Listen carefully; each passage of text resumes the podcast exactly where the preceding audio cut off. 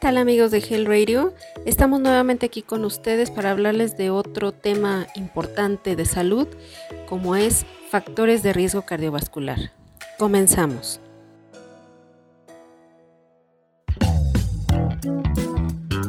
Bienvenidos a Health Radio, el podcast donde destacados expertos en diversos campos de la salud humana abordan los temas que más te preocupan y los que tienes curiosidad de conocer a fondo.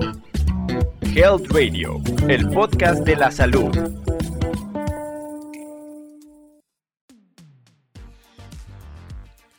El sistema cardiovascular está compuesto por el corazón, que como sabemos es un músculo encargado de bombear sangre, y de los vasos sanguíneos, que son los elementos que transportan esta sangre a todas las células del organismo. La acumulación de colesterol en las arterias se denomina ateroesclerosis y consiste en la formación de una placa o capa dura que nos da manifestaciones clínicas hasta que esta placa es lo suficientemente grande como para obstruir el flujo de la sangre o hasta que esta placa se desprende y viaja por el torrente sanguíneo bloqueando parcial o totalmente el flujo de sangre en un vaso distante o lejano. Con lo anterior, entenderemos que las alteraciones del corazón y de los vasos sanguíneos que se pueden presentar son diversas. Entre ellas están la llamada cardiopatía coronaria, que es la enfermedad de los vasos sanguíneos que irrigan el músculo cardíaco, la enfermedad cerebrovascular, que son aquellas enfermedades de los vasos sanguíneos que irrigan el cerebro, las arteriopatías periféricas, que son enfermedades de los vasos sanguíneos que irrigan a los miembros superiores e inferiores, es decir, a los brazos y a las piernas. Las cardiopatías reumáticas, que son lesiones del músculo cardíaco y también de las válvulas del corazón por una enfermedad causada por bacterias. Las trombosis venosas profundas y embolias pulmonares, que son coágulos de sangre en las venas de piernas que pueden desprenderse y alojarse en los vasos del corazón y pulmones. Las enfermedades cardiovasculares pueden manifestarse de muchas formas, como presión arterial elevada, presencia de angina o dolor en el pecho, infarto cardíaco, falla de la función del corazón, eventos vasculares cerebrales, latidos irregulares del corazón, etc. ¿Pero qué es el riesgo cardiovascular? El riesgo cardiovascular es la probabilidad que tiene una persona de sufrir una de estas enfermedades comentadas dentro de un determinado plazo de tiempo y esto va a depender principalmente del número de factores de riesgo presentes en una persona. Los factores de riesgo cardiovascular se dividen en dos. En no modificables, como son la edad, el sexo, los factores genéticos y la historia familiar, es decir, factores que ya tenemos con nosotros y es obvio que no podemos cambiarlos. Y factores de riesgo modificables como son hipertensión, tabaquismo, niveles de colesterol y sus fracciones, diabetes mellitus, sobrepeso y obesidad e inactividad física siendo estos últimos, es decir, los factores modificables, los más importantes por la posibilidad que tenemos y la necesidad de detectarlos a tiempo para poder tratarlos o evitarlos. Hablando de cifras, según la Organización Mundial de la Salud, las enfermedades cardiovasculares causan el fallecimiento de más de 17 millones de personas en el mundo cada año. En México, en el 2021, las enfermedades cardiovasculares ocuparon el segundo lugar en mortalidad después del COVID-19 con un 19.7%. La determinación del riesgo cardiovascular establece la probabilidad de sufrir en 5 a 10 años un episodio cardiovascular. Vamos a ahondar un poco más sobre los factores de riesgo cardiovascular. Empezaremos sobre los no modificables. En cuanto al sexo, en general los hombres tienen mayor riesgo que las mujeres de sufrir un ataque al corazón. Los estrógenos protegen a las mujeres, pero al llegar a la menopausia el riesgo se iguala entre hombres y mujeres. En cuanto a la edad, el riesgo cardiovascular incrementa con el paso de los años. Se ha establecido que los hombres a partir de los 45 años y las mujeres desde los 55 años.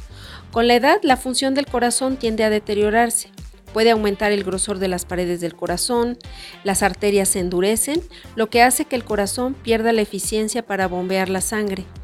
En cuanto a la herencia, el riesgo de enfermedad ateromatosa aumenta si algún familiar en primer grado, como son padres, hermanos e hijos, han desarrollado una patología coronaria o vascular. En cuanto a los antecedentes personales, las personas con antecedente de enfermedad coronaria ya diagnosticada presentan mayor riesgo cardiovascular, es decir, mayor probabilidad de desarrollar un nuevo episodio coronario o de otros vasos arteriales.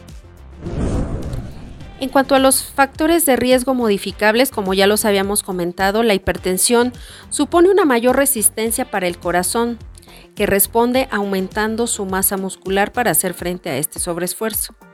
Este incremento de la masa muscular acaba siendo perjudicial, ya que no se acompaña de un aumento del riego sanguíneo y puede producir una insuficiencia coronaria y angina, Además, el músculo se vuelve más irritable y puede producir arritmias, favorece la aterosclerosis y fenómenos de trombosis, puede reblandecer las paredes de la aorta y provocar su dilatación o ruptura.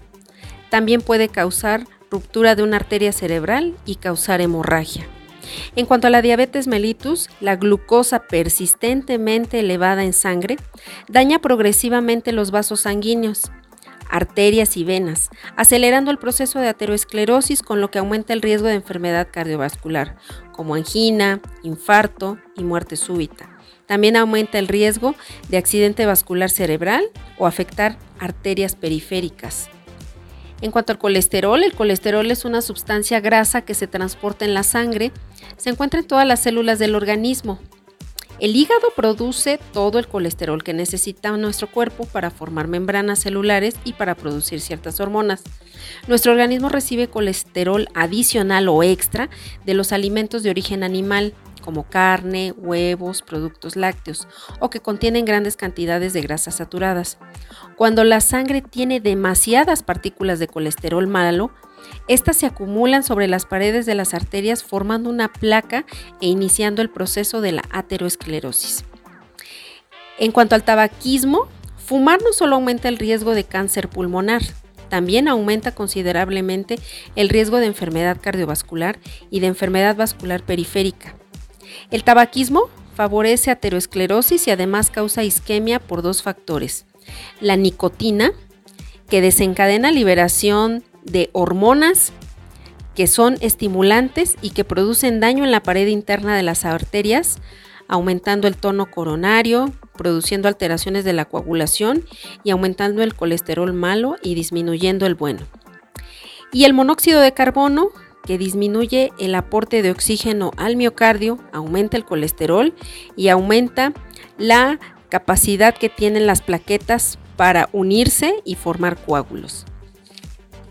La obesidad, pues la obesidad favorece el desarrollo de diabetes mellitus e hipertensión, acumulan grasa en órganos vitales, lo que favorece la aparición de enfermedades cardiovasculares y favorece el aumento de colesterol. En cuanto al sedentarismo o a la inactividad física, el ejercicio quema calorías, ayuda a controlar los niveles de colesterol y la diabetes mellitus, fortalece el músculo cardíaco y hace más flexibles las arterias. El alcohol en cuanto a este factor de riesgo cardiovascular, el exceder el consumo moderado de alcohol es el que puede ocasionar problemas como hipertensión, accidentes cerebrovasculares, latidos irregulares y enfermedades cardíacas. Cuantos más factores de riesgo se sumen en una persona, mayores serán sus probabilidades de padecer una enfermedad del corazón. ¿Y cómo debe hacerse el abordaje de los factores de riesgo cardiovascular? Bueno, pues debe realizarse de una forma integral.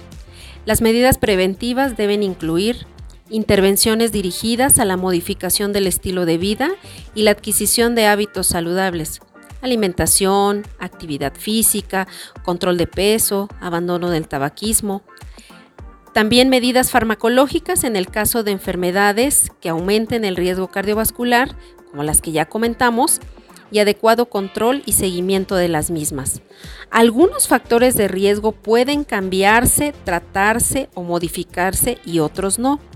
pero el control del mayor número de ellos puede reducir importantemente el riesgo cardiovascular.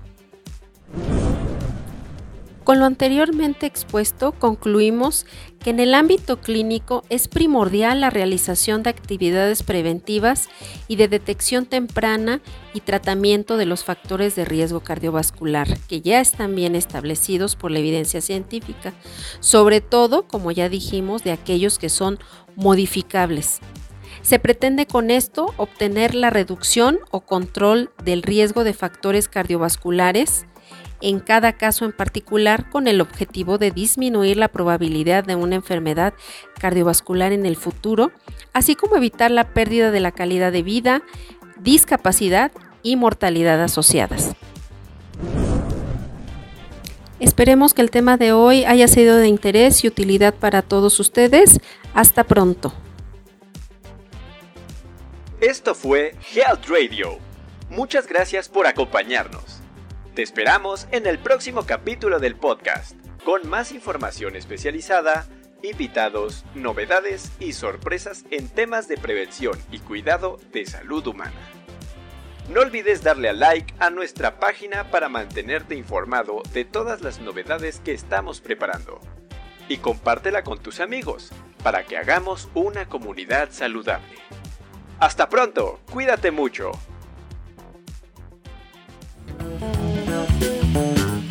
Health Radio, el podcast de la salud.